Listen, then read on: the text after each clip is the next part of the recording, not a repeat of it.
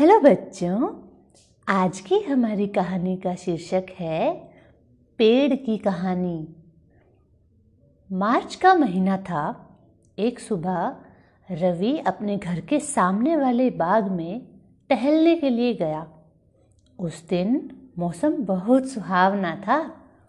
हल्की हल्की हवा चलने से पेड़ पौधे झूम रहे थे। ऐसा सुंदर दृश्य देखकर रवि सहसा ही बोल पड़ा, वाह, पेड़ है, धरती की शान, इनसे जीवन और जहान। रवि की बातें आसपास के पेड़ सुन रहे थे। एक पेड़ बोला, तुम्हारा बहुत बहुत धन्यवाद कि तुमने हमारी उपयोगिता समझी। यहाँ बहुत से बच्चे रोज घूमने और खेलने आते हैं। परंतु आज तक किसी ने ऐसी बात नहीं कही। तुम अच्छे बच्चे लगते हो। अगर तुम्हें जल्दी ना हो तो क्या तुम एक कहानी सुनोगे? कहानी का नाम सुनते ही रवि बहुत खुश हुआ। वह बोला हाँ हाँ आप कहानी सुना सकते हैं। लेकिन यह कहानी किसकी है? तब पेड़ ने कहा, मैं तुम्हें पेड़ों की कहानी सुनाना चाहता हूँ। क्या तुम हमारी कहानी सुनोगे? रवि खुशी खुशी से कहानी सुनने को तैयार हो गया। सहमति पाकर पेड़ ने कहानी सुनानी शुरू कर दी। आज हम तुम्हें सुंदर दिख रहे हैं। तुम हमारी सुंदरता पर मुग्ध हो रहे हो। जानते हो, हमें ऐसा रूप प्राप्त करने में बहुत समय लगा है। प्रारंभ में तो हम केवल नन्हे बीज थे। फिर इस बाग के माली ने हमें मिट्टी में गाड़ दिया। वहाँ अंधकार में पड़े पड़े हम ऊब गए थे। फिर हमारे ऊपर वर्षा का पानी गिरा। पानी पाकर हमारी नींद टूट गई और प्यास भी बुझ गई। पानी का स्पर्श पाकर हम कुछ शीतल हुए और छोटे छोटे अंकुरों के रूप में बाहर झांकने लगे। जब हम भूमि के अंदर थे, तब बाहर के दृश्यों को देखने की हमारी बहुत इच्छा थी। अब वह इच्छा पूरी होने लगी थी।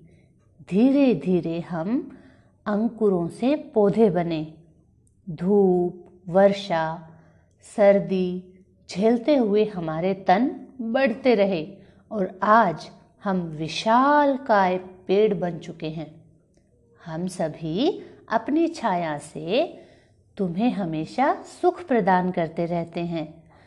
हम तुम्हारे द्वारा छोड़ी गई अशुद्ध वायु को ग्रहण कर तुम्हें शुद्ध वायु प्रदान करते हैं। हम इतना महत्वपूर्ण काम करते हैं, लेकिन लोग पैसों के लालच में हमें कटवा देते हैं। वे यह नहीं जानते कि ऐसा करके कुछ रुपए तो ज़रूर कमाए जा सकते हैं, लेकिन स्वास्थ्य की जो हानि होगी, उसकी भरपाई संसार के सारे धन से भी नहीं हो पाएगी।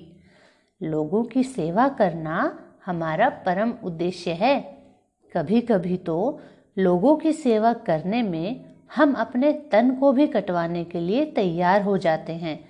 यहाँ तक कि हमारी मृत्यु के बाद भी हमारे शरीर तुम सबके काम आते हैं। हम सब तुमसे प्रार्थना करते हैं कि तुम अपने आसपास रहने वाले लोगों और अपने मित्रों को समझाओ कि हमारी संख्या कभी कम ना होने दें, क्योंकि अगर हम ही नहीं रहेंगे तो इस संसार में कुछ भी नहीं रहेगा। लोग शुद्ध भोजन जल और वायु के लिए भी तरस जाएँगे। इन सभी समस्याओं का समाधान यही है कि अधिक से अधिक पेड़ लगाओ, उनकी देखभाल करो और हर प्रकार का लाभ उठाओ।